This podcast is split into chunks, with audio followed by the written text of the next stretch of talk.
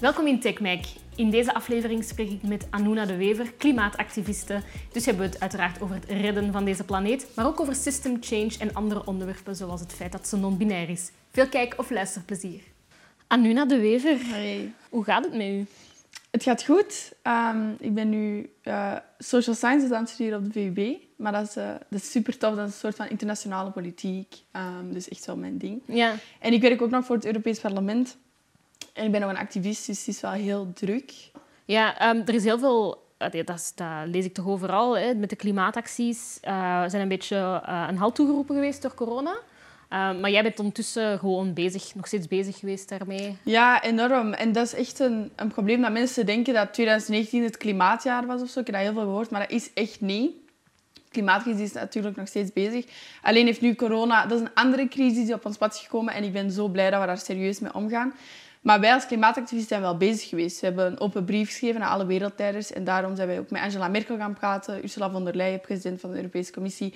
Eh, Frans Timmermans. We hebben campagne gevoerd rond een handelsakkoord tussen Europa en Latijns-Amerika. We hebben campagne gevoerd rond Europees beleid, zoals eh, de Common Agriculture Policy. Dus we zijn enorm hard bezig geweest. We hebben ook intern heel veel gesprekken gehad over hoe dat we het na corona gaan aanpakken. Omdat we ook merken dat deels door corona is natuurlijk klimaatmars een beetje een halt toegeroepen. Maar in het algemeen is dat kei moeilijk om een massa te blijven mobiliseren. Ja. En dus we hebben corona een beetje gebruikt als een pauze om daar gewoon heel veel over na te denken. Van, wat gaan we eigenlijk hoe gaan we het aanpakken na corona? Hoe ga je het aanpakken na corona? That's the one million question. We hebben vooral gemerkt dat de grootste fout tijdens de klimaatmarsen was dat we vooral focusten op politiek beleid, wat we nog steeds moeten doen. En we wilden zoveel mogelijk mensen betrekken, maar heel veel mensen zijn echt niet geïnformeerd. En dan is het heel moeilijk om mensen te betrekken, om te zeggen, kom helemaal naar Brussel, ga mee marsen, als ze niet echt goed beseffen waarom. Het woord klimaat, dat spreekt ook niet echt tot de verbeelding of zo. Eh, Eigenlijk gaat het vooral over mensenrechten. En dat proberen wij nu ook gewoon duidelijk te maken, dat mensen geïnformeerd moeten worden en de media heeft daar een heel grote rol in. En dus wij hebben nu ook gewoon heel veel webinars georganiseerd met wetenschappers en mensen die heel druk bezig zijn op dat vlak om echt uit te leggen waar dat over gaat. En voor mij is dat dan mensenrechten, maar eigenlijk in het algemeen. Omdat klimaat, niemand weet echt wat dat betekent, maar het komt erop neer dat er gewoon een half miljard extra vluchtelingen gaan komen. Het komt erop neer dat landen in Afrika onbewoonbaar gaan zijn door droogte en hittegolven. Dat er gewoon enorm veel mensen in de shit zitten eigenlijk. Zeker Ja. als je in het Amazonewoud woont of op de Marshall Islands. En wij in Europa zijn eigenlijk geprivilegeerd genoeg. We hebben de chance om daar nu nog niet mee geconfronteerd te worden. Maar dat komt. En dat komt heel snel. 2020 was het warmste jaar tot nu toe ooit. Dus we zien gewoon dat het echt als een rotvaart op ons afkomt. En mensen moeten dat beseffen om dan in actie te kunnen schieten. Ja, min 36 ook in Spanje. Ja, maar dat is ook een kenmerk van klimaatopwarming natuurlijk. Ja, dat ja. wordt gewoon extreem langs beide kanten. Ja, inderdaad. Want je, ik, had, ik had ook een interview met, met u gelezen waarin dat je zei van... eh, ja, mensen zeggen dan van... Amai, ja, het is erg. En dan daarna nog een wijntje. Ja, Zo ja, heel ja. Casual. Wat, Heel verwacht Je, casual. wat verwacht je van die mensen? als Ik doen? verwacht een paniekreactie. En ik snap ook dat dat er niet is, omdat ik gewoon eigenlijk veel meer weet over dat onderwerp dan veel mensen. Maar als ik vertel van, kijk, dit gaat er gebeuren met deze mensen... ehm, als je ergens over in detail treedt, dan komt er gewoon op neer dat er echt miljoenen mensen gaan sterven aan klimaatopwarming. Ook het feit dat we in een existentiële crisis zitten. Er bestaat zoiets als tipping points. En dat betekent eigenlijk dat vanaf dat we daarover zijn, kunnen we het ook niet meer terugdraaien. Dus het enige dat je dan kunt doen, is proberen om te vertragen of proberen om zo weinig mogelijk geraakt te worden. Maar klimaatopwarming gaat sowieso blijven duren. En Spanje wordt gewoon een savanne. Het Amazonewoud wordt een savanne. De oceanen worden compleet verzuurd. En dat zijn die longen van de aarde. Wij ademen door die dingen. Dus daarom een existentiële crisis, als in het einde van de mensheid, is oprecht niet overdreven. Maar mensen gaan daar niet in mee als ze niet weten waar dat over gaat. En als wij, wij zeggen constant van, we hebben eh, tien jaar, ondertussen is het nog maar acht jaar. Mensen snappen niet wat dat betekent. Bedoelt je dan binnen tien jaar is het einde van de wereld? Nee, maar binnen tien jaar en nu ondertussen binnen acht jaar. En het komt gewoon dichter en dichterbij. Gaan we die tipping points over, waardoor dat we gewoon niet meer terug kunnen. En bijvoorbeeld één groot tipping point is het Amazonewoud. Dat gaat sowieso in een savanne veranderen. Maar het Amazonewoud is verantwoordelijk voor 20% van de zuurstof wereldwijd. Dus snap je dat dat een gigantisch probleem is dat één op de vijf mensen eigenlijk gewoon geen zuurstof meer heeft dan, Ja. bij wijze van spreken. En denk je dat veel meer moet komen bottom-up, zoals wat, wat jij nu eigenlijk aan het doen bent, of dat er meer echt concrete wetten en regelgevingen moeten Het is komen? echt top-down. Dus het gaat echt over de overheid en de grote bedrijven en mensen die de macht hebben en het geld en de middelen om dingen te doen. Daarom zijn wij ook zo enorm gefocust op politiek en niet op het individuele. En dat is ook een groot ding geweest tijdens de klimaatmarsen. Wij waren constant van, dit beleid moet worden aangepast, installeer een klimaatwet, ga op Europees niveau samenwerken, zet nieuwe klimaatdoelstellingen. En politici zeiden constant, ja, we moeten allemaal wat minder lang douchen, uh, we moeten allemaal geen. Ja, hier gaat het niet over, snap je? En dus dat is een keigoed neveneffect van de klimaatmarsen, dat veel meer mensen klimaatbewust zijn geworden en in hun leven ook dingen hebben aangepast. Want dat verwacht ik ook, zeker in Europa. Heel veel van ons zijn heel geprivilegeerd en wij hebben de middelen om dat te doen.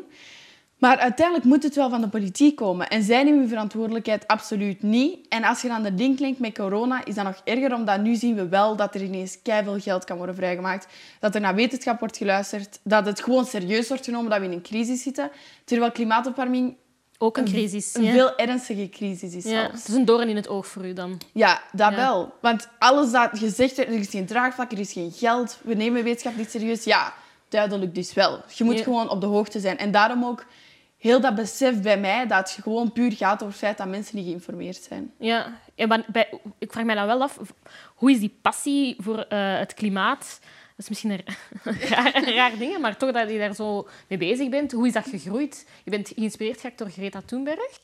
Nee, ja, uiteraard door, voor de klimaatmarsen wel. Um, maar mijn passie voor ik heb, dat is niet mijn hobby of zo. Dus zelfs klimaatactivisme op zich doe ik niet zo graag. Marsen bijvoorbeeld, mm, is niet mijn favoriete ding om te doen. Dus ik ga vaak voor mijn tegenzin naar van die dingen. Het ding is gewoon dat dat extreem belangrijk is dat we dat doen, omdat het gaat voor mensenrechten. En dus bij mij is het... Uh, ik ben opgegroeid door twee activisten die uh, mij altijd gewoon heel duidelijk hebben gemaakt hoe geprivilegeerd ik ben en hoeveel verantwoordelijkheid dat daarbij komt kijken. En vroeger nam mijn mama mij ook mee naar vluchtelingenkampen om mee eten uit te delen en uh, mensen te helpen. En daar besefte ik ook van, oké, okay, deze wereld zit niet gelijk in elkaar. En er zijn mensen die... Het gaat gewoon echt over equality of opportunity. En toen ben ik een beetje een mensenrechtenactivist geworden, altijd. En toen met Greta Thunberg ben ik meer beginnen googlen over klimaat en wat is dat eigenlijk en hoe komt dat en dit en dat. En toen ben ik erachter gekomen dat de klimaatopwarming de grootste crisis van mensenrechten ooit is. Dus als ik iets wil betekenen op het vlak van mensenrechten, dat ik een klimaatactivist moet worden. Maar dus daarom dat ik... Um, ik heb dan langs nog gezegd, het woord klimaat, ik haat dat echt. Want mensen kunnen zich daar niet mee identificeren. Dat zegt echt niks. Terwijl als we zeggen, kijk, het gaat hier echt letterlijk gewoon over uw buren, over uw medemensen.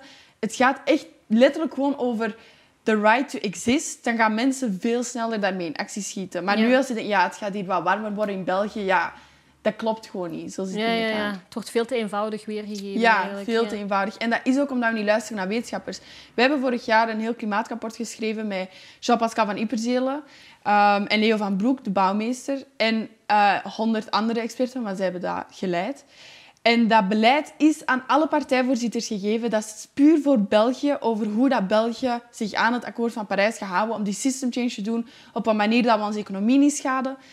Keiveel mensen hebben daar keihard aan gewerkt, ook in hun vrije tijd, want die hebben natuurlijk allemaal een job. En bijna niemand heeft dat gelezen. En er is helemaal niks mee gedaan zelfs. Dus, oh my god. Ja, en dan, en dan denk ik, ja, kijk, het ligt helemaal niet aan het gebrek aan oplossingen. Want zo geven politie dat vaak voor, want ja, er is geen geld, er zijn geen oplossingen. Duidelijk wel. Jullie zijn gewoon niet ambitieus genoeg om daarnaar te kijken en om echt actie te nemen. Ja, ja en heeft het ook niet te maken met ja, stemmen winnen. Dat, dat is natuurlijk niet aantrekkelijk, politiek. Dat ook. Maar dus wat zeggen ze dan? Ja, Anuna, er is geen draagvlak. Ten eerste, er is nog nooit zo'n groot draagvlak geweest voor klimaat als het afgelopen jaar.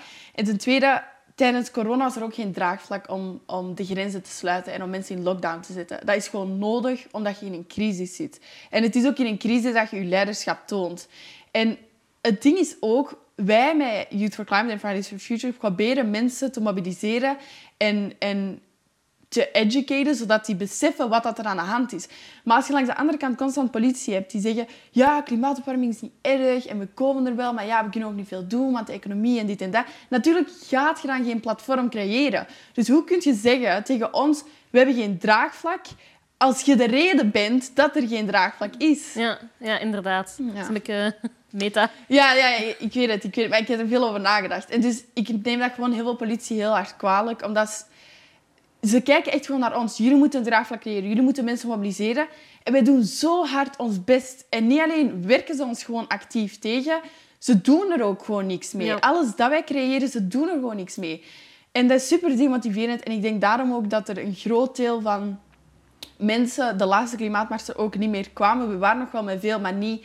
Allee, er was een moment dat we met 100.000 waren. Ja. En dat was uiteindelijk niet meer. En die mensen zijn er nog wel steeds. En die zouden ook opnieuw op straat komen als ze zouden weten dat politie er iets mee zou doen. En eerlijk gezegd, ik weet het ook niet. Zeker in Vlaanderen worden er nu projecten gedaan zoals Ineos. Gewoon een gigantische plasticfabriek uit de UK, die al geweigerd is door twee andere landen, omdat dat gewoon compleet belachelijk is om in deze tijden een plasticfabriek te bouwen die aan fracking doet, die gewoon extreem vervuilend is. En wij als Vlaanderen zeggen dan, ah, kom maar binnen en we gaan jullie subsidiëren, welkom. Is compleet belachelijk.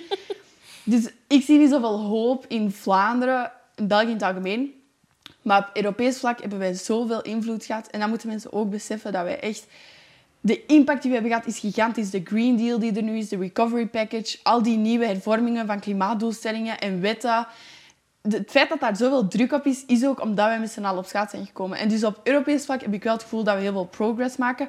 Maar we zijn er totaal niet. En dat is dan het derde ding. Politie doen heel vaak alsof we wel on track zijn, alsof we het wel gaan halen, alsof dat klimaatneutraal tegen 2050 goed is. Maar dat is niet als je dingen weet zoals tipping points en feedback loops en carbon budgets.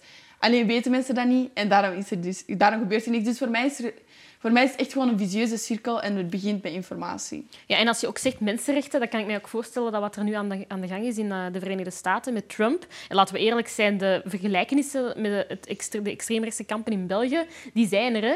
Is dat dan ook iets wat jou heel hard zorgen baart? En wat Ja, Ja. enorm. Omdat je ook ziet dat... Het is gewoon een tendens dat extreemrechtse eh, partijen en, en kiezers niet bezig zijn met klimaat. Dat is gewoon een feit. Compleet belachelijk, want het gaat ons allemaal even hard schaden. Eh, maar ze zijn daar niet mee bezig. En dus je ziet dat dat, dat eh, ook in Europa heel hard bezig is. Alleen is dat niet zo prominent als met Trump of zo duidelijk als met Trump, maar dat is wel bezig. En dat is echt ernstig. Ik herinner me nog een gesprek met eh, de partijvoorzitter van het Vlaams Belang. En, en ik zei van... Tom van Grieken. Ja, en ik zei van... Ik, ik zei van, ja, kijk, u wilt echt niks doen rond klimaat. En u zegt van, ja, we moeten misschien wat minder plastieke flesjes. Maar daarmee gaan we het niet halen. Hoe kan dat nu dat je dat niet ernstig neemt? Want een van uw grootste domeinen, politiek gezien, is migratie. Van, we gaan een muur zetten en we gaan hier niemand binnenlaten. Ja, oké, in 2050 gaan we met een extra miljard vluchtelingen zitten. Dat is een rapport van de UN. Dat is niet gewoon iets dat ik zeg. Wat gaat je dan met zo'n migratiestroom doen? En wat dat hij dan zegt...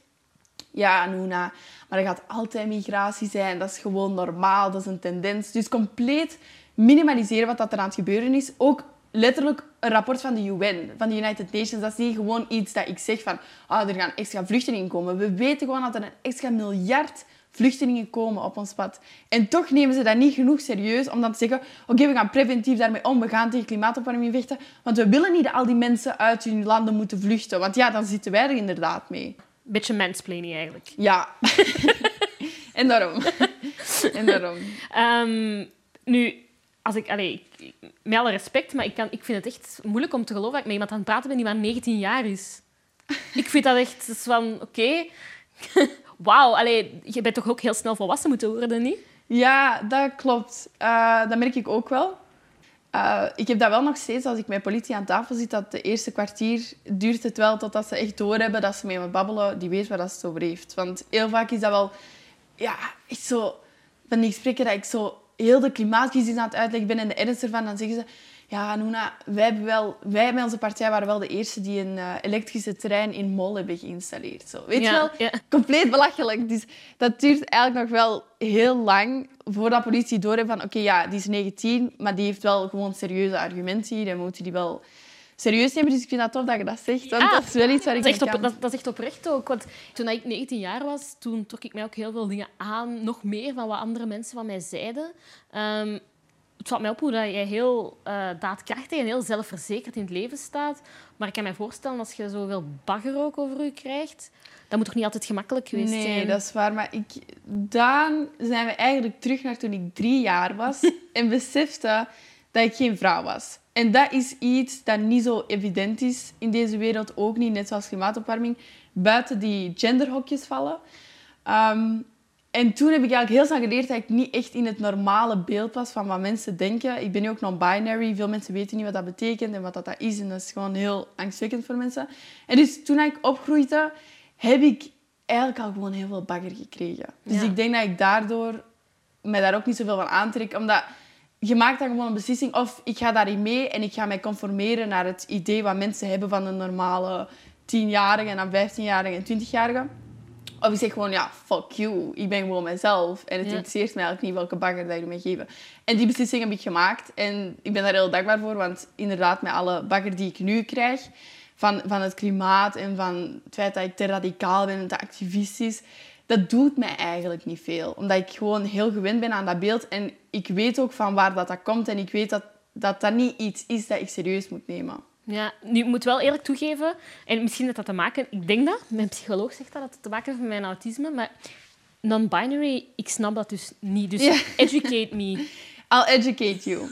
Dus wij worden opgevoed in een systeem dat zegt je hebt man en je hebt vrouw. En je hoort in één van die twee vakjes. En toen waren er mensen, transgenders, en die zeiden... Shit, ik ben, ik ben geen vrouw, ik ben geen man, ik pas niet in dat vakje. Ik wil in een ander vakje. En dus die switchen eigenlijk van vakje. Ja. Maar je hebt ook mensen die zeggen...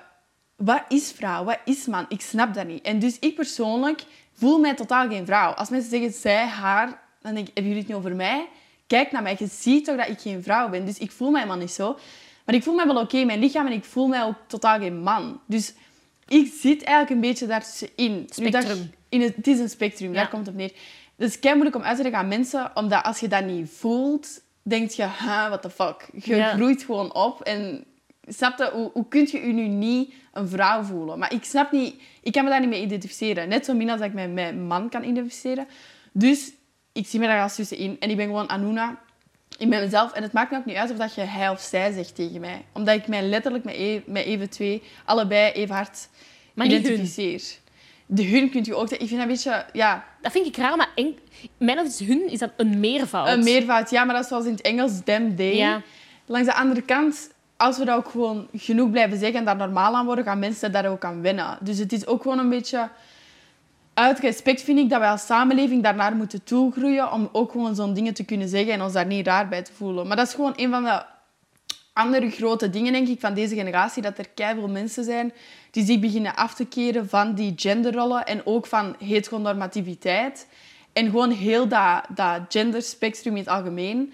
Ehm, maar dus dat is ook wel een, een groot ding van mijzelf persoonlijk, waarvan dat ik afwijk van de normale, normale mensen.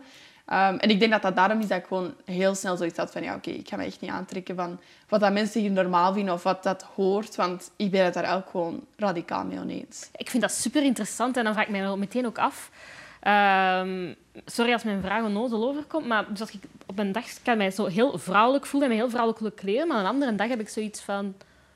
Nee, ik wil zo heel meer sportief en zo meer neutraal gekleed zijn. Maar heeft dat daar dan ook mee te maken of is dat dan toch iets Ja, anders? ik denk... Kijk, dus je hebt non-binary en genderfluid. En genderfluid is als je een beetje mixt tussen de twee. Maar in mijn hoofd is het gewoon vooral... wa- waarom hebben wij die twee vakjes in het algemeen geïnstalleerd? Dat is gewoon compleet belachelijk. Want het is gewoon een spectrum. En voor, ja, ik, volgens mij zit iedereen gewoon een beetje heen en weer te gaan op dat spectrum. En sommigen helemaal daar, sommigen helemaal daar, sommigen wat meer in het midden. Maar om te zeggen, ik voel me elke dag super vrouwelijk, volgens mij heeft niemand dat. Of ik voel me elke dag super mannelijk. En dan zitten we nog met toxic masculinity, waardoor dat veel mannen eh, zich echt macho moeten gedragen om geaccepteerd te worden. Die nog veel minder hun vrouwelijke kant kunnen laten zien. En dat is ook wel een groot probleem. Maar dus gewoon het feit dat we denken... Vanaf dat mensen niet meer het gevoel hebben dat die echt in die vakjes zitten, panikeren die. Terwijl die vakjes, it's man-made. It doesn't exist. It's not really there. En dus vanaf dat je dat beseft, is dat ook wel zo'n vrijheidsgevoel. Van ik, hoe, ik moet dat helemaal niet. En ik kan in de mannenafdeling kleren gaan kopen. Want wie heeft er nu gezegd dat je een man moet zijn om die broek te dragen? Snap je hoe belachelijk ja. dat eigenlijk, Eigenlijk is? de ultieme vrijheid. De ultieme vrijheid. Voilà. Ja, maar dan... ik probeer het beter te begrijpen, hè, want wat je zegt, dat resoneert wel met mij. Want het is misschien een rare vergelijking, maar ik krijg ook heel vaak die dingen eh, over het autisme-spectrum, waar ik op zit. Mensen denken dan dat ik postzegels verzamel of geobsedeerd ben door treinen. Dat is echt waar. Ehm, maar dat is ook een spectrum. En ja, mensen zeggen dan van, ja, maar je bent toch eigenlijk wel geen, geen dommer, je bent toch niet traag van begrip. Dus er is heel veel onwetendheid rond Ja. die dingen. En dat doet mij er een beetje aan denken. Maar dan vraag ik me dan af, als je dan, als je dan naakt bent, dan zie je toch dat je een vrouwenlichaam ja. hebt. Ja. Is, dat dan, is dat dan iets dat je, dat je, waar dat je niet mee bezig bent? Of hoe manifesteert zich dat dan? Nee, ik bedoel, soms ben ik ook gewoon niet blij in mijn lichaam. Dus dan ben ik zo van, oké, dit lichaam past helemaal niet bij hoe ik mij voel. Ja. Ehm, maar het, er is gewoon ook een groot verschil tussen je biologisch eh, geslacht. Je hebt mannen, vrouwen en intersexe mensen. En je gender. En dat is de culturele waarden en normen en gedrag dat wij aan dat biologisch geslacht hebben gegeven. Als je vrouw bent, je moet je vrouwelijk gedragen. Je moet zo zitten. Dit is een heel vrouwelijke houding. Je moet kleedjes kunnen dragen als je naar, naar een feestje gaat. En mannen moeten smokings dragen. Er zijn gewoon superveel regels die eigenlijk, die ongeschreven regels die op je afkomen als je je moet identificeren met zo'n vakje. En ik, ik en- identificeer mij niet met die regels. Ja. Daar komt het eigenlijk op neer. Ja, want als je dat zegt, dan- betrap ik mezelf er ook op. Onlangs zat hier een man ook zo, en dan had ik het gevoel van, dat is duidelijk gay, toch? Ah, wel, voilà. Of het, of het gezegde, eh, je moet wat meer ballen aan je lijf hebben. Ja, Dat is ook heel- seksistisch. Ja, wel. ah, wel, inderdaad. Dus ja, hoe krijgen we zoiets uit onze maatschappij? Door, en dat is ook een groot deel van waarom dat ik daar zo open in ben. Omdat ik wil niet dat de spotlight daar naartoe gaat. Omdat voor mij gaat het gewoon over de klimaatcrisis. Maar mensen die dat voelen en die daar kunnen over praten, moeten dat echt doen. Want er zijn veel mensen die zich zo voelen en niet de ruimte krijgen in hun gezin of in hun school of in hun hoofd om daar eerlijk over te zijn. En eigenlijk gewoon, hoe meer mensen dat daar gewoon open over beginnen praten, ehm, zo geraken we er wel. Maar dat Ja. is echt een super trage evolutie. Maar daarom, omdat ik nu een groot platform heb gecreëerd en veel mensen kan bereiken, heb ik ook van in het begin beslist van ja, ik ga daar gewoon heel open over zijn, want ik schaam me daar totaal niet over. Ik was gewoon bang dat de spotlight daar te veel naartoe Ja. ging gaan. En dat is deels ook gebeurd van, ah, Noona, die is lesbisch, die is non-binary, zijn nu een man of een vrouw. Zo. Van die artikels die voor mij compleet irrelevant zijn, maar dat is wel belangrijk om gewoon duidelijk te zijn van, het is niet omdat ik er vrouwelijk uitzie dat ik een vrouw ben. En dat is belangrijk dat jullie dat weten. Want als ik gewoon elke keer zou zeggen, ja, ik ben een vrouw, vrouwelijke activist, dat klopt gewoon niet. En Ja. dat moet niet de spotlight worden van mijn identiteit, maar ik kan wel gewoon... Ik moet wel gewoon kunnen zeggen wie dat ik ben. Want je hebt ook, eh, je hebt ook gezegd van, ik ben queer. Ik ben niet lesbisch, ik ben queer. Was, Ja. was dat dat? Ja, jawel, maar dat is ook zo. Omdat, ja, ik ben non-binary. Dus ik ben geen vrouw die op vrouwen valt. Ik ben gewoon een persoon die op vrouwen valt. Dus dan ben je eigenlijk queer. Ja. Is dat anders iets wat termen opschrijven Ja, ja. inderdaad, dat is goed. Ik kijk mijn huiswerk mee. Eh, nee, wel heel interessant. Ehm, ja, heb je, heb je zoiets van... Doordat, daar wil ik ook meer platform aan geven, zodat ook meer mensen zichzelf kunnen, kunnen zijn. Al die dingen je hier opzomt, mensenrechten, zichzelf kunnen zijn, polarisering. Ja, dat, ik vind dat het allemaal zo aan elkaar hangt. Hè? Ja, maar dat is ook echt zo. Dat is echt zo. En ja, ik denk dat het heel duidelijk is dat mijn boodschap super breed is en dat ik daarom ook constant word afgeschreven als links.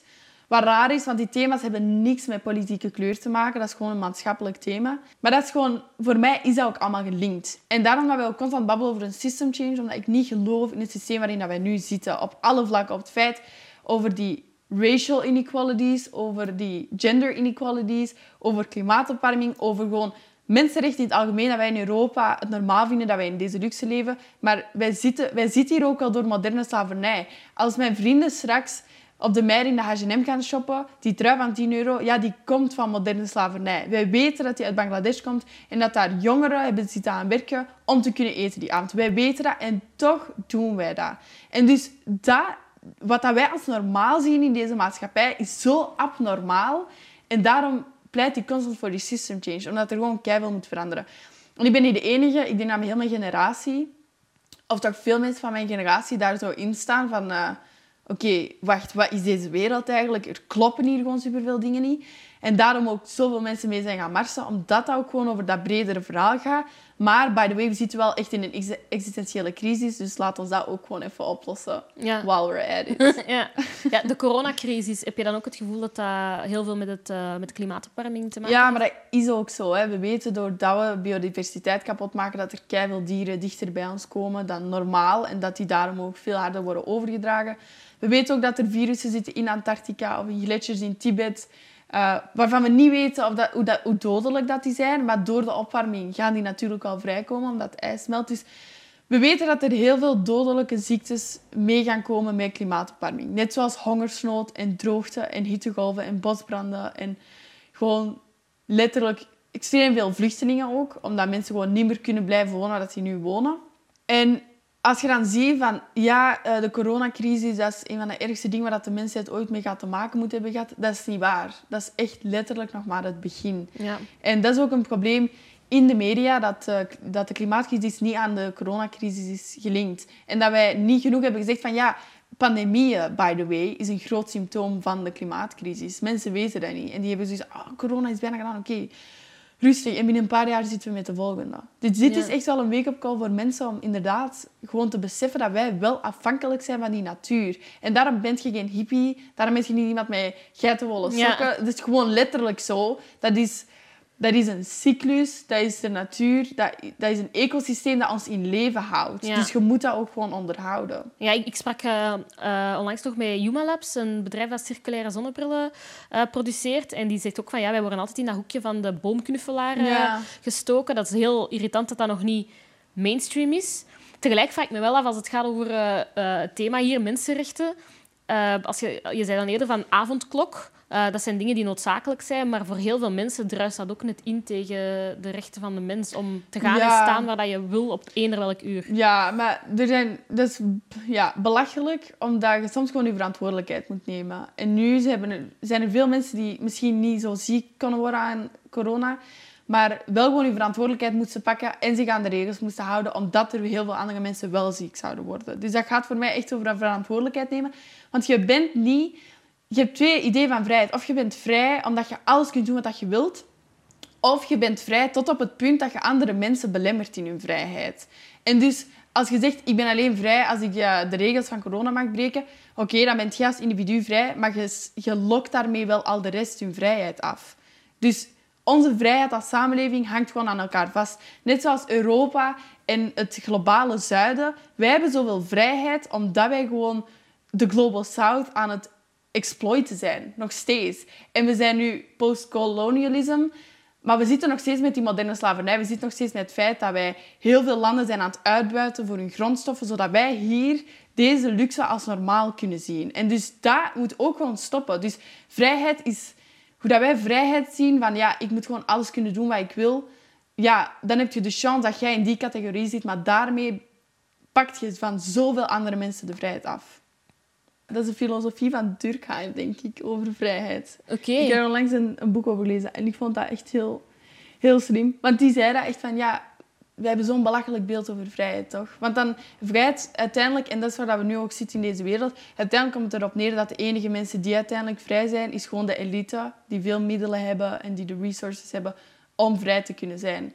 Maar die hebben dat ook alleen maar omdat die al de rest uitbuiten. En als je eerlijk bent, we zitten nu gewoon in zo'n wereld. Ja. En daarom dat ik Je hebt het dan over kapitalisme. Kapitalisme, ja. Ja. En omdat ik allee, purely lucky in net die categorie ben geboren, ehm, dat ik in de middenklasse zit, dat ik wit ben, dat ik dat soort van vrijheid heb, komt er gewoon een gigantische verantwoordelijkheid voor mij om daar ook gewoon tegen te vechten. Want ik besef hoe fout dat, dat is en ik wil daar ook niet mee leven. En ik voel me ook enorm slecht dat ik dat heb. Dus ik ben ook vegan. Ik ga ook gewoon overal met de fiets naartoe. Ik ga ook niet fast fashion kopen. Is dat omdat ik denk van, ja, ik ga daarmee heel de wereld veranderen? Nee, maar at least I do my part. Ik heb hier ook zo'n een tattoo van een hummingbird. Ehm, en dat is omdat er zo'n verhaaltje is van eh, een bos staat in brand en alle dieren vluchten uit dat bos en die verzamelen rond een riviertje. En die kijken allemaal naar dat bos dat in brand staat. En er is één kleine hummingbird en die pakt eh, water uit die rivier, die vliegt door dat bos en die laat dat vallen. En die doet dat keer op keer op keer. En die dieren zijn zo van, wat doet jij? Dat is compleet nutteloos, je gaat dat, je gaat dat bos niet kunnen blussen. En die zegt, ja, niet alleen, maar ik doe tenminste wat ik kan. En ik vond dat zo'n mooi verhaal. En ik dacht, dit, is, dit heeft echt gewoon met mij te maken en met Greta Thunberg en met alle activisten op de wereld. Die iedereen eigenlijk zegt van, ja, die gaan toch niks kunnen doen. We doen tenminste wat we kunnen. En als iedereen dat zou doen, then we're changing the world. Ja, ja en ik vind dat, dat is heel mooi en, en, en knap ook dat je dat zo positief verwoordt. Ik denk alleen, en dat kwam ook voort uit mijn gesprek met een econoom weliswaar, Geert Noels.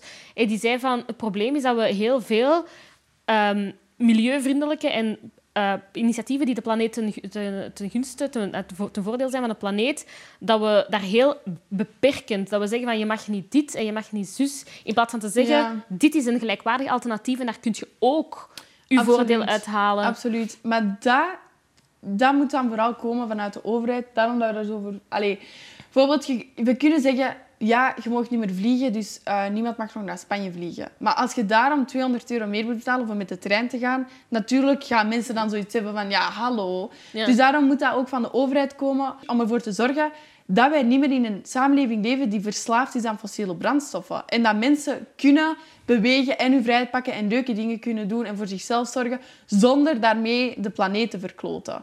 Maar als we dat willen doen, moeten we gewoon die system change hebben. Want bijvoorbeeld, ik koop alleen maar uh, slow fashion, dus tweedehands of zo, heel ethisch en sustainable. Waar? Er zijn superveel merken, dus New In of Goat. Maar ook in België zijn er superveel lokale merken die, die, die echt zo al die labels hebben. En ik doe dat ook gewoon heel veel op mijn Instagram en zo, om mensen daarvan bewust van te maken. Ja. Maar veel van die merken zijn gewoon wel duurder. Dus of je doet tweedehands kijk goedkoop, of je doet eten, is het super duur. En ons idee van, ik heb vijf trui, ik moet vijf truien kopen elk jaar, moet ook gewoon stoppen. Als je één trui koopt die tien jaar meegaat, ben je daar veel meer dan vijf, vijf truien die één jaar meegaan. En dus het idee waarop dat wij... Ja, dat gaat gewoon over massaconsumptie. Ja, weer op economie veel met de economie. Uh, wel, dus hoe dat wij denken van, we hebben altijd veel allemaal super dingen veel nodig. Heel die consumptiedrift die wij in Europa hebben, dat is, ja, it's temporary happiness. Dat maakt ons niet lange termijn gelukkig. En het verkloot ook gewoon de planeet. Dus daar is ook gewoon een mentale switch nodig, denk ik, om te beseffen van, oké, eigenlijk hebben we helemaal niet zoveel nodig om gelukkig te zijn. En er zijn ook gewoon superveel alternatieven. Want ik wil helemaal niet... Bijvoorbeeld wat wij nu zitten doen met lockdown is veel, veel, veel erger dan wat wij moeten doen om klimaatopwarming tegen te gaan. Op individueel vlak, hè. Maar mensen denken... Mensen zien echt zo'n scenario's voor zich als die denken aan wat wij willen implementeren of zo. Terwijl dat echt niet klopt. Veel heeft ook te maken met generatiekloven. Heb je dat ook niet uh, gemerkt? Ja, enorm. En daarom dat ik ook zei, van onze generatie is daar veel verder in. Van die system change, terwijl oudere generaties zijn veel meer van ja, we moeten, we moeten behouden wat dat we hebben. En ik denk dat dat vooral te maken heeft met het feit dat zij veel meer materiële waarden hebben, omdat zij heel hard, heel hard hebben moeten werken om dit te kunnen opbouwen. En wij zitten veel meer met postmateriële waarden. Dus wij hebben meer zoiets van, we moeten gewoon gelukkig zijn, we moeten de wereld kunnen zien, we moeten van elkaar kunnen houden. En die, die clash in waarden, volgens mij gaat het daarover. Ik, was, ik had een gesprek met mijn oma en, en ik was bezig over het Europees beleid rond uh, de Common Agriculture Policy. Dat is 30% van het EU-budget en it locks us into fossil fuels for the next 30 years. Dus dat betekent dat wij nog steeds 30 jaar super afhankelijk gaan zijn van fossiele brandstoffen. Wat echt een drama is als je kijkt naar die tipping points waar ik het over had. En dus ik ben daarover bezig met mijn oma en die zegt, ja, Anuna, soms moet je ook gewoon gelukkig zijn met wat dat je hebt. En totaal niet zo de ernst van het probleem inzien. En dus je ziet dat wel veel meer met de oudere generatie dan met de jongere, met de jongere generatie. Ja, zij waren ook, de oudere generatie was ook uh, een, een groep die heel veel kritiek had op die klimaatmarsen. Dat viel mij ook op. Ja, absoluut. Terwijl nu, van, uh, dat vind ik wel een, een, een frappante tegenstelling, dat nu wordt er van de um, jongeren verwacht dat ze echt net heel veel doen voor de oudere groepen, omdat zij ook heel kwetsbaar zijn voor uh, het coronavirus. Dus sta jij daar tegenover? Ja, ja, ik volg absoluut de regels. Dus uh, ik ben daar eigenlijk echt super streng in. Voor mijn gezin, maar ook gewoon in het algemeen. Omdat dat inderdaad onze verantwoordelijkheid is. Net zoals de verantwoordelijkheid is voor de oudere generatie om, uh, om mee te vechten voor het klimaat. En we hebben wel Grandparents for Climate, dus grootouders voor het klimaat. En dat is geweldig. Dat zijn gewoon geweldige mensen die zoiets hebben van we moeten hier vechten voor de toekomst van onze kleinkinderen. En ik apprecieer dat en bewonder dat. En dat helpt ons ook zo hard met ons credibiliteit te geven. Omdat wij niet gewoon een stel 16-jarigen zijn die op straat komen. Er zijn ook gewoon volwassen mensen die zeggen dit is een serieus probleem. Maar heel veel mensen doen dat inderdaad niet van de oude generatie. En dat komt ook echt aan een gebrek van informatie. En langs de andere kant, ik had onlangs een gesprek met de president van de groene fractie in het Europees Parlement. En ik vroeg aan hem, hoe komt dat nu dat zoveel van die oude conservatieve politici zich zo hard vastklampen aan dat kapitalistisch systeem, waarvan we weten dat het ons allemaal kapot maakt? En hij zei, en ik vond dat eigenlijk super slim, die zei, Anuna, dat heeft te maken met ideologie en religie. Als je heel je leven in God gelooft, is dat echt moeilijk om de laatste twintig jaar te zeggen ah ja, nee, ik was eigenlijk heel mijn leven fout. God bestaat niet. En dat is zelfs met dat kapitalistisch systeem. Ze hebben dat heel hun leven zitten opbouwen en aan zitten werken, zeker politie, om dan toe te geven, ah ja, eigenlijk klopt dat niet. En eigenlijk hebben we echt gewoon heel de planeet daarmee verkloot en mensenrechten uh, verkloot. Ja, dat, kun, dat gaat gewoon niet. Dat is eigenlijk gewoon om, om te, over te ego-trippen. Ja. Dus volgens mij heeft dat daarmee te maken. Ja, er wordt ook altijd, altijd naar het individu gekeken. En ik vraag me dan af, jij was heel lang hier het gezicht, je bent nog steeds het gezicht van de, van de uh, klimaatbeweging wordt het je soms niet allemaal te veel? Heb je soms niet zoiets van, ik moet hier met een psycholoog gaan praten? Want... Ja, ik, ik, heb ook een psycholoog. Ja, ja. Uiteraard. Maar uh, ja, ik denk...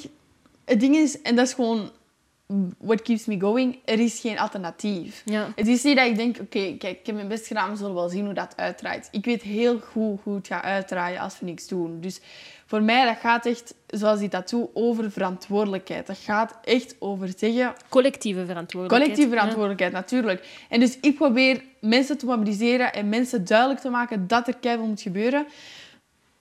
Meer dan dat kan ik niet doen. Maar ik ga nooit zeggen, ja, kijk, ik heb hier al genoeg gedaan. Ik stop ermee. Ik was gisteren nog met Greta aan het bellen. En die, hoe lang is die al bezig? Al meer dan twee jaar is die bijna aan het marsen. En ja die heeft nog nooit gedacht, weet je, ik heb mijn steentje bijgedragen. Veel succes. Want wij weten wat er op ons afkomt. En dat is ook die paniek.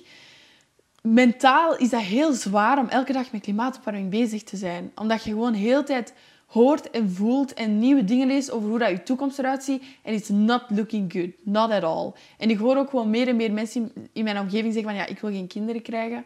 Want ik wil niet dat die in zo'n wereld moeten opgroeien. Het ziet er gewoon verschrikkelijk uit. Dus mentaal is dat ook gewoon zo zwaar om daarmee bezig te zijn. En het enige dat u relief biedt, is om daar activistisch rond te zijn. En om het gevoel te hebben dat je impact hebt. Om het gevoel te hebben dat je mensen aan het mobiliseren bent. Want anders ben je gewoon hulpeloos aan het toekijken naar... naar de wereld die naar, naar de vaantjes gaat. Voilà, exact. Ja. ja, en als ik daar met vrienden over praat... En dan... Soms zeggen die van... Ja, ik ben zwanger. En dan zeg ik good luck. Een kind hier in deze wereld. En zeggen van, ja, maar dat werd altijd gezegd. Vroeger werd dat ook gezegd, van, dat, deze, dat de wereld van in de jaren 2000 er niet goed ging uitzien, will survive. Maar net dat is die, dat, die mentaliteit... Dat is het probleem. Ja, is will survive, ja. We, we would survive if we would do something. Ja. Dat is echt het ding. Dus we zitten echt aan een crossroads. En of we beslissen om gewoon verder te doen zoals nu, en dan komt het echt niet goed. Dan komt het gewoon echt niet goed. Zo simpel is het, dat is gewoon het harde feit. Of we beslissen om echt gewoon drastisch actie te nemen en dan komt het goed. En dan gaat het ook lukken met de, met de mensheid. Maar als 90% van de mensheid blijft toekijken of applaudisseren van ja, ja, ja, doe maar, doe maar. Ja, dat gaat niet lukken. Ja. We hebben echt gewoon iedereen nodig. Dus kijken naar politici, kijken naar wereldleiders in de hoop dat die iets gaan doen. We hebben dat geprobeerd. Het is duidelijk dat er niet in actie wordt geschoten. Die hebben die druk nodig om in actie te schieten. Dus iedereen draagt daar een steentje bij. En dat zeg ik constant ook nu. Tegenwoordig van, the time of applause is over, it's time to join the march. We hebben dat heel veel gehad, dat wij door de schaatsen van Brussel liepen en aan de zijkant de veel mensen aan het applaudisseren die even naar buiten kwamen van hun werk. Time for doing that is over. Het is echt tijd om mee te wandelen. Want er zijn gewoon... Er is zoveel druk nodig, er moet zoveel gebeuren en we hebben zo weinig tijd. Dus mensen die zeggen, will survive, ja, we won't. Ja. We might, but we won't if you continue like this. En stel dat we dan voorbij die tipping points zijn en er is nog niet veel veranderd. Wat ga je dan doen? Ga je zoiets hebben van redden wat er te redden valt? Ja, dan gaat het vooral gewoon over ervoor zorgen dat we het proces vertragen, wat eigenlijk al heel moeilijk is. En ook gewoon ervoor zorgen dat we zoveel mogelijk mensen helpen in de toestanden waarin dat die terechtkomen. Bijvoorbeeld in Afrika, de populatie gaat verdubbelen en de voedselvoorraad gaat met de helft verminderen. Dus 1 plus 1 is 2. Hè. Dat is gewoon een drastische situatie. Hoe gaat je dat aanpakken? En dan moet je beginnen denken. En daar zijn ook al veel mensen nu mee bezig. Van oké, uh, er moet gewoon... We moeten zorgen dat er veel meer voedsel naar Afrika gaat. Want we weten dat daar gewoon een extreme hongersnood gaat komen. En dan, dat gaat er dan vooral gebeuren na die tipping points Om gewoon te proberen om zoveel mogelijk overal damage control te doen. Maar het probleem is, het wordt ook gewoon alleen maar erger. Jaar op jaar. En het ding is, vanaf dat ecosysteem kapot is, herstelt zich dat niet meer. Dat is gewoon kapot. We hebben dat kapot gemaakt. Dat als alle koralen in de oceaan verzuurd zijn, die gaan zich niet meer kunnen herstellen. En er bestaat ook zoiets als feedback loops. Doordat de oceaan zo aan het verzuren is, wordt het ook gewoon steeds warmer. En doordat het heel tijd warmer wordt, verzuurt de oceaan ook gewoon sneller. Dus wij zitten in zo'n visieuze cirkel nu. Dus die feedback loops zijn al bezig. En binnenkort komen die grote tipping points gewoon tot hun einde. En wij willen dat punt zien te voorkomen. Maar dat gaat gebeuren binnen acht jaar of minder. Want het zijn ook gewoon voorspellingen. Maar bijvoorbeeld die bosbranden in Australië, die werden niet meegeteld. We wisten niet dat die gingen gebeuren. Maar doordat er zoveel bomen zijn afgebrand, wordt er minder CO2 opgenomen en werd er ook gewoon superveel CO2 terug uitgestoten. Dus dan moet daar dan terug aan worden gerekend en we hebben terug minder tijd. Dus vanaf dat je dat begint door te hebben, vanaf dat je daar echt over informeert, snap je gewoon hoe extreem dringend dat is. Maar natuurlijk, als je allemaal zit chillen en ja, het is slecht weer vandaag, maar dus ja, klimaatopwarming, waar hebben we het over? Ja. Je ziet het gewoon nog niet in Europa. Ja, ja, en, ja eigenlijk, ik was nog bezig over hoe koud het is, maar dit is helemaal niet zo koud. Nee, we hebben, we hebben één dag, we hebben gisteren sneeuw gehad en het is al weg. Terwijl ik herinner mij toen ik uh, tien was, dat we met de slee gewoon drie weken lang naar school en terug konden en sneeuwmannen maar dat is ook niet meer. En we hebben ook al twee hittegolven op rij gehad, elke zomer. En dat gaat deze zomer terug zijn. En we, gaan, we weten dat nu al. We gaan in Vlaanderen met een enorm watertekort zitten deze zomer. In Vlaanderen. Ja. Dus in een, in een welvarend land. Dus... Er wordt ook steeds meer bijgebouwd. Ja, ja, de betonstop is tegen 2040 ingelast. Dat is gewoon compleet belachelijk. We moeten echt... Dus ja, er gebeurt zo, zoveel en mensen weten dat niet. En dat is gewoon echt moeilijk voor mij als activist als mensen zeggen ja, zeg, Anouna, je moet toch niet overdrijven. Je bent zo radicaal en al dat activisme. En jij verwacht zoveel van mensen. Ja, ik weet gewoon wat dat er aan het gebeuren is. En iedereen die op de hoogte is, is even radicaal als ik. Dat is gewoon het feit. In dat opzicht is het waarschijnlijk wel een verademing om bevriend te zijn met mensen zoals Greta Thunberg. Ja, dat is... Heel veel van mijn vrienden zijn ook gewoon activisten. Omdat het gewoon heel moeilijk is om met veel mensen te babbelen die, die dat minimaliseren. Elk ergert je gewoon kapot. Ja. Zeker om mensen... Ja, het is, allemaal, het is allemaal erg, het is allemaal erg. En dan zitten die zo met een gigantische biefstuk op hun bord. Ja. Oké. het is allemaal erg. Ja. ja. Dus het is compleet nutteloos. Het is gewoon heel moeilijk. En ook omdat je zelf daar zo... Nee, ik heb dat gemerkt met de klimaatmarsen heel veel vrienden van mij dat ik ineens besefte van ja, die zijn totaal niet mee. En wat zet je dan zo van eerder van als zij niet mee willen zijn, uh, zet jij mijn vriend niet meer of doe je er net alles aan om die te mobiliseren? Ik doe daar alles aan om die te mobiliseren, maar je, ik merk daarom dat ik ook gewoon met, met, met één voet in de activistische sta en dat belangrijk vind dat ik met één voet in gewoon de, de mainstream wereld blijf staan. Ik merk hoe moeilijk dat, dat is voor zoveel mensen om, om, om daar gewoon nog maar over na te denken, om dat serieus te nemen veel mensen, vooral jongeren, denken ook... En als het echt zo erg was, zou de politie wel iets doen. Zo, dat denken die. Maar dat mm. is echt niet. Dat is echt niet. En dat is zo... Zeker in Vlaanderen hebben we zoveel incapabele politici. Echt waar. En ik, ik kan dat ook gewoon zeggen, omdat ik met zoveel van hen heb gebabbeld. En echt gewoon gechoqueerd ben over wat dat zij zeggen tegen ons. Ze hebben nog niet eens de basic knowledge van wat klimaatopwarming is. Sommigen van hen weten niet wat de greenhouse gas effect is. Oké, dus dan kom dan niet zeggen van ja, als het echt zo erg was, zouden ze wel iets doen. Zij hebben inderdaad wetenschappers en consultants die hun dingen aanreiken, net zoals wij met ons klimaatplan, maar daar wordt gewoon niet naar gekeken. Dat is geen prioriteit. Dat is ook wat nu het probleem is met de coronacrisis. Hè? Dat de wetenschap aanstuurt op, uh, naar de politici van kijk, hè, die mensen die terug naar België reizen, moeten daar echt een strenger beleid rond hebben. Uh, er zijn toch heel veel gelijkenissen, hè? niet? Ja, je ziet dat keihard gewoon. Je hebt de wetenschap en die zegt één ding en de politie die doen een ander ding. En dat is hetzelfde met klimaat. En dat is gewoon echt dat niet ernstig nemen. Nu ook met, met corona. Ik bedoel, het feit dat wij die tweede golf hebben gehad. Dat is ook... Wetenschappers waren al drie weken op voorhand aan het zeggen van jongens, komt die niet goed. We moeten even echt in actie schieten. En dat gebeurde gewoon niet. En dus dat ziet je ook met klimaatopwarming. Terwijl ja, ik vind dat raar, want ik heb het gevoel dat we in onze maatschappij terug wetenschap in vraag aan stellen zijn, om de een of andere reden. En dat is echt zorgwekkend. We kunnen wetenschap niet in vraag stellen. We kunnen mensen die, die praten over wetenschap, die mensen kunnen in vraag stellen. Van, heb jij het recht om deze dingen te zeggen? Bent jij iemand die daar genoeg expertise over heeft? Maar wetenschap in het algemeen mogen we niet in vraag stellen. Tenzij, natuurlijk moeten we blijven research doen en, en dingen binnen in de wetenschap in vraag stellen. Maar wij als, als samenleving, die totaal geen kennis hebben op, over, over virussen of over klimaatopwarming, als het IPCC, de meest bekende, grootste wetenschappers ter wereld, allemaal samen zeggen jongens, we zitten in een existentiële crisis, moeten wij dat aannemen? We hebben niet recht of de expertise om te zeggen, ja, zeg, dat denk ik niet, hè? Ja. En dat ziet je ook met corona. En dat is gewoon echt, echt super ernstig. Want dan denk ik, ja, ja, ik kan daar eigenlijk gewoon niet bij. Veel van die politie die dan tegen die virologen ingaan.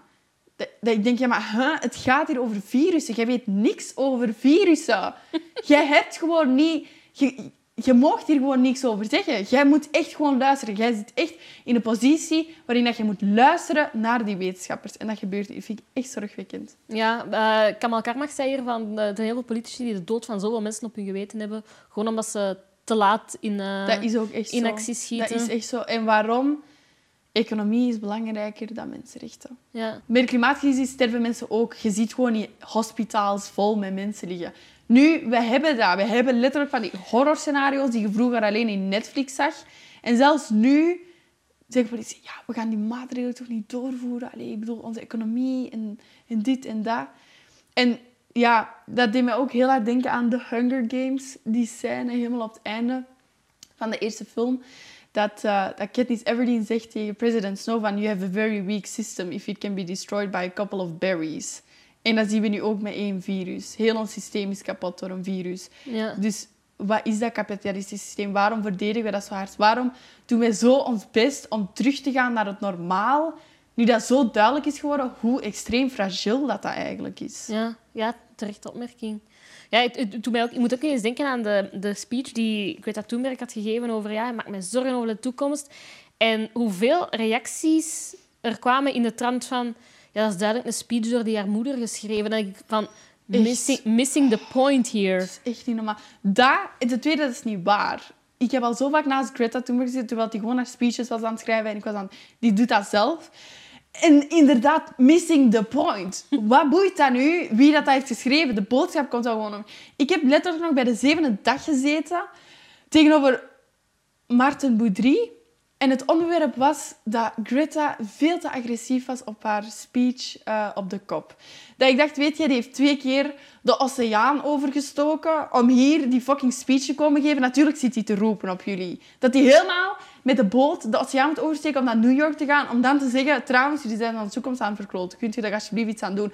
Waarom gaat het over het feit dat hij dat zo ernstig zegt? Het gaat over het feit wat dat hij aan het zeggen is. En ook het feit dat een 17-jarige dat moet zeggen, is ook gewoon al compleet belachelijk. Ja. Het IPCC bestaat al 30 jaar. Er zijn al 30 jaar mensen die dat aan het zeggen zijn. Dus...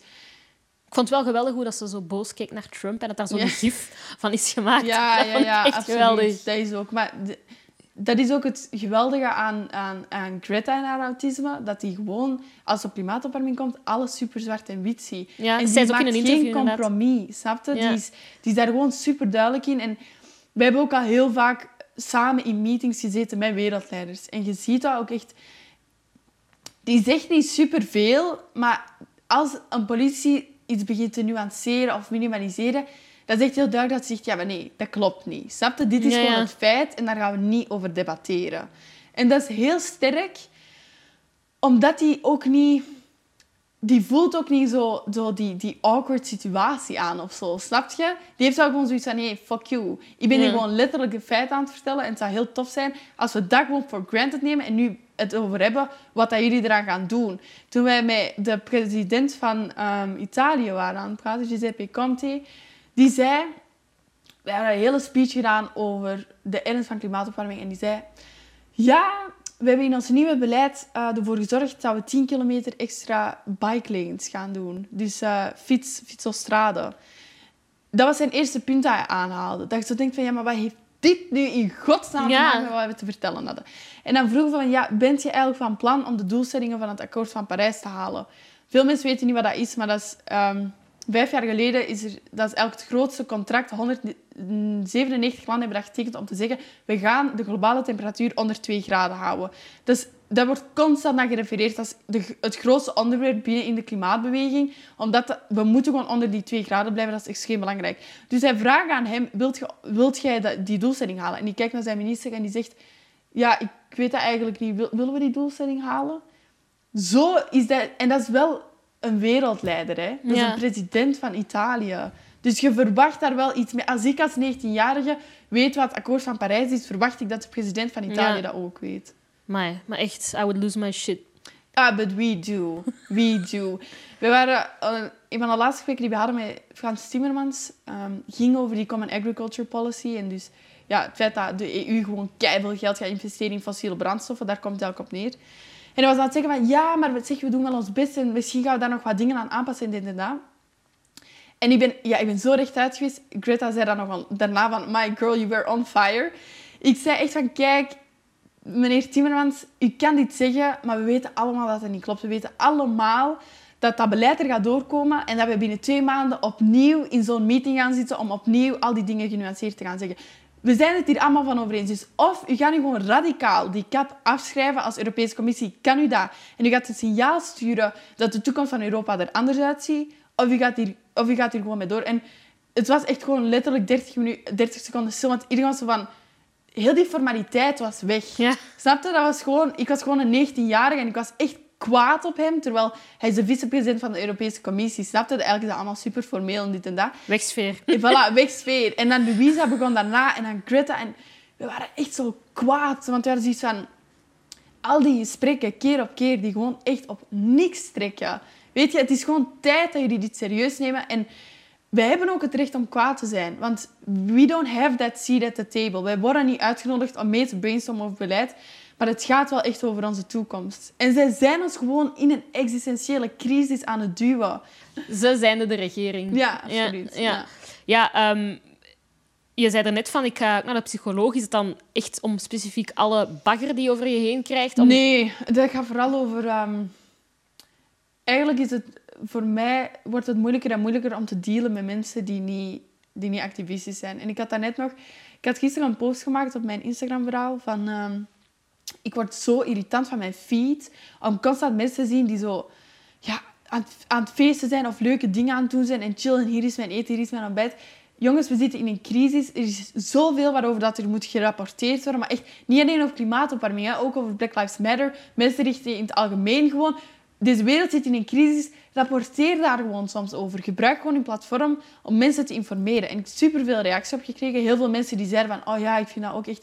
Ik irriteer me daar ook echt kapot aan. Ja, ik las het vanochtend nog, de ah, reacties. en er waren ook een paar mensen die zeiden... Jij verwacht veel te veel van individuen. En dus ik heb daar ook op gereageerd van... Ik vind dat zo belangrijk dat mensen weten dat... Voor ons, het gaat over politie, het gaat over overheid. Wij willen niet dat mensen op hun eentje de wereld veranderen. Maar we hebben wel een verantwoordelijkheid. En daar gaat het echt bij mij over. Je bent geprivilegeerd, je hebt een verantwoordelijkheid, doe daar iets mee. Je hebt echt een verantwoordelijkheid. Al is het maar gewoon om niet meer in de Primark te gaan shoppen. Je weet wat dat, dat betekent. Je weet dat je daarmee mensenrechten schendt. En je kunt wel zeggen, oh ja, ik vind het echt verschrikkelijk wat er gebeurt. Maar als je gewoon dan dat systeem gebruikt voor je eigen interests, dan ben je dan ben je wel een deel daarvan. Ja. Dus en dat is wat je bij de psycholoog bespreekt dan? Ja, ik moet daarmee... Ik wil niet mensen judgen en ik wil, ik wil inspirerend zijn, als in ik wil mensen motiveren om iets te doen en dat is een positieve boodschap verspreiden en dit en dat. Maar dat is wel heel moeilijk om als klimaatactivist iemand te zijn die daar constant mee bezig is en zo geïnformeerd zijn, om dan te zien dat zoveel mensen niet mee zijn. Dat is ja. moeilijk. En dat is ook in mijn eigen familie. Hè. Heel veel mensen die nog steeds van naar hervliegen. En ja, eigenlijk gewoon echt... Ja, schrijnend. Schrijnend. Ja. En dus als dat binnen mijn familie en binnen mijn vriendenkring gebeurt... Ja, dat is heel moeilijk voor mij om mee om te gaan. Ja. Dus, uh, maar ik trouwens superveel activisten hebben dat. Ik ben er niet alleen. Want dat, is, dat is precies zoals dat uh, Plato had gezegd. Hij heeft zo'n hele theorie van superveel mensen die in zo'n donkere grot zitten. En sommige daarvan gaan daaruit. En die zien dan de wereld en het licht en wat er echt gebeurt. Maar dat is, je kunt die andere mensen niet uit die grot trekken. En ik heb het gevoel dat dat iets is wat wij aan het doen zijn. Want wij zien wat er aan het gebeuren is, maar zoveel mensen zien het nog niet. En dus dat is echt super frustrerend om dat allemaal te zien en door te hebben dat veel mensen die dingen dat die doen, de dingen dat die zeggen, dat dat eigenlijk gewoon uit onwetendheid komt. En mensen die, die dan haat spuien, ga je, daar, ga, je die ook echt, ga je daarmee ook de dialoog aan? Of denk je van, jij bent een verloren zaak aan, dus verspil ik geen tijd? Nee, ik, ik heb dat vroeger geprobeerd. maar ik heb daar echt geen energie meer voor. Dus, dat snap ik. Maar daarom dat ik gewoon in het algemeen probeer te informeren, omdat ik denk dat heel veel van die haatreacties ook weg zouden zijn als mensen echt geïnformeerd zouden zijn. Dus ja. dat is gewoon het... Ja, het gaat echt over mensen informeren en dan als die geïnformeerd zijn, uw verantwoordelijkheid pakken. Dat zijn gewoon de twee dingen voor mij. Zijn uw ouders niet heel trots op u? Ja, die zijn trots op mij, absoluut. Ehm, die zijn ook wel bang geweest, denk ik, door al die haatreacties. Allee, haat, gewoon doodbedreigingen en... Ook Krijg je die vandaag nog steeds, die, die, die bedreigingen? Ja, maar veel meer in... Vroeger was dat veel meer online, publiek. Nu is dat veel meer privé. Ehm, maar mij doet dat niet veel. Maar dat is vooral mijn ouders die daar wel heel ongerust over zijn. Maar natuurlijk zijn die wel super trots op wat ik heb gedaan. Hoe distancieert je jezelf daar dan van? Van die haatreacties en zo. Ja, ik, omdat ik gewoon weet dat dat uit ontwetendheid komt. Dat is niet dat ik dan aan mezelf begin te twijfelen of zo. Ik weet van waar dat, dat komt. En dat dat niet mensen zijn waarvan ik denk, ah ja, inderdaad, dat is wel intelligent wat dat je zegt. Maar angst dat er u, dat er u fysiek iets zou overkomen. Gelijk het, het Pukkelpop-incident, dat ze bijna... Ja, dat was heel angstig. Maar dat is, ja, ik weet niet goed waarom ik daar niet mee bezig ben. Want ook een maand geleden was ik nog aan het fietsen en dan begonnen letterlijk jongens achter mij aan te lopen. En dat is natuurlijk zo van, oké, dat is niet chill. Maar ik, ja, ik heb ook niet echt de mental headspace of zo om daar veel mee bezig te zijn. Omdat je zo bezig bent met die, uh, met, dat, met die beweging. Met, met, ja, gewoon de wereld te redden eigenlijk. Dat, ja. It takes energy enough. Dus ja. ja, dat is gewoon mijn prioriteit. Dat is gewoon mijn doel. En daar probeer ik gewoon zoveel mogelijk aan te doen. En al de rest die erbij komt kijken is gewoon dikke shit. Maar dat is niet... Ja, ik probeer gewoon om dat niet te veel in mijn hoofd te laten zitten. Omdat dat, daar gaat het ook gewoon uiteindelijk niet over. Laatste vraag. In welke mate is het moeilijk om iets waar je zo betrokken bij bent, om als daar dingen niet lukken of je tegenslag ervaart, om dat niet heel hard persoonlijk aan te trekken? Omdat het niks met mij te maken heeft. Dus het, het heeft gewoon te maken met een heel systeem dat superveel mensen proberen kapot te maken nu. En ik ben een van die mensen. Maar als ik bijvoorbeeld... Ja, tijdens de klimaatmars hebben wij drie dagen in de Weststraat op een betonnen vloer geslapen om die te occupyen, om te eisen dat politie de klimaatwet tekenen. En die hebben dat niet gedaan. En ben ik daar niet goed van? Ja, ik ben daar niet goed van geweest. En ik was echt... Ik was er even onderdoor en dan begint je gewoon terug. Want er is geen alternatief. Maar dus ik weet gewoon dat dat met mij niks te maken heeft. Dat is gewoon politie die geen ambitie tonen, die niet geïnformeerd zijn, die op sommige vlakken gewoon echt incapabel zijn, oprecht. En dus dan denk ik, oké, er is veel werk aan de winkel. Let's go. Dus wie weet dat we jou later ook in de politiek mogen zien. Zou kunnen. Ja, maar daar wil je zeker nog geen uitsluitsel over geven. Nee, ik wil gewoon impact hebben. Of dat dat nu via politiek is, of NGO's, of vrijwilligerswerk. Uh, I couldn't care less. Maar ik zie het nu wel in het Europees Parlement. Daar gebeurt wel heel veel nuttig. Uh, langs de andere kant, bijvoorbeeld bij Amnesty International, gebeurt er ook heel veel nuttig. Ja. Um, dus ik ga wel zien waar ik terecht kom. Maar uiteraard is er een kans dat ik in de politiek... Ja, ik bedoel, ik geloof ook in het feit dat je via politiek heel veel kunt veranderen. Jammer genoeg zijn er nu gewoon heel veel politici die macht misbruiken. Voilà. Ja, stem Anuna. Stem Anuna. Ja. ik wil je heel erg bedanken en we gaan er alles aan doen om met dit platform uh, de beweging nog meer ja, draagvlak te geven. enorm bedankt. bedankt. Dat apprecieer ik. Weer al een hoop inzichten. Als jij dat ook vond, zeker subscriben, want volgende week komt er weer een nieuwe gast staan. Tot dan!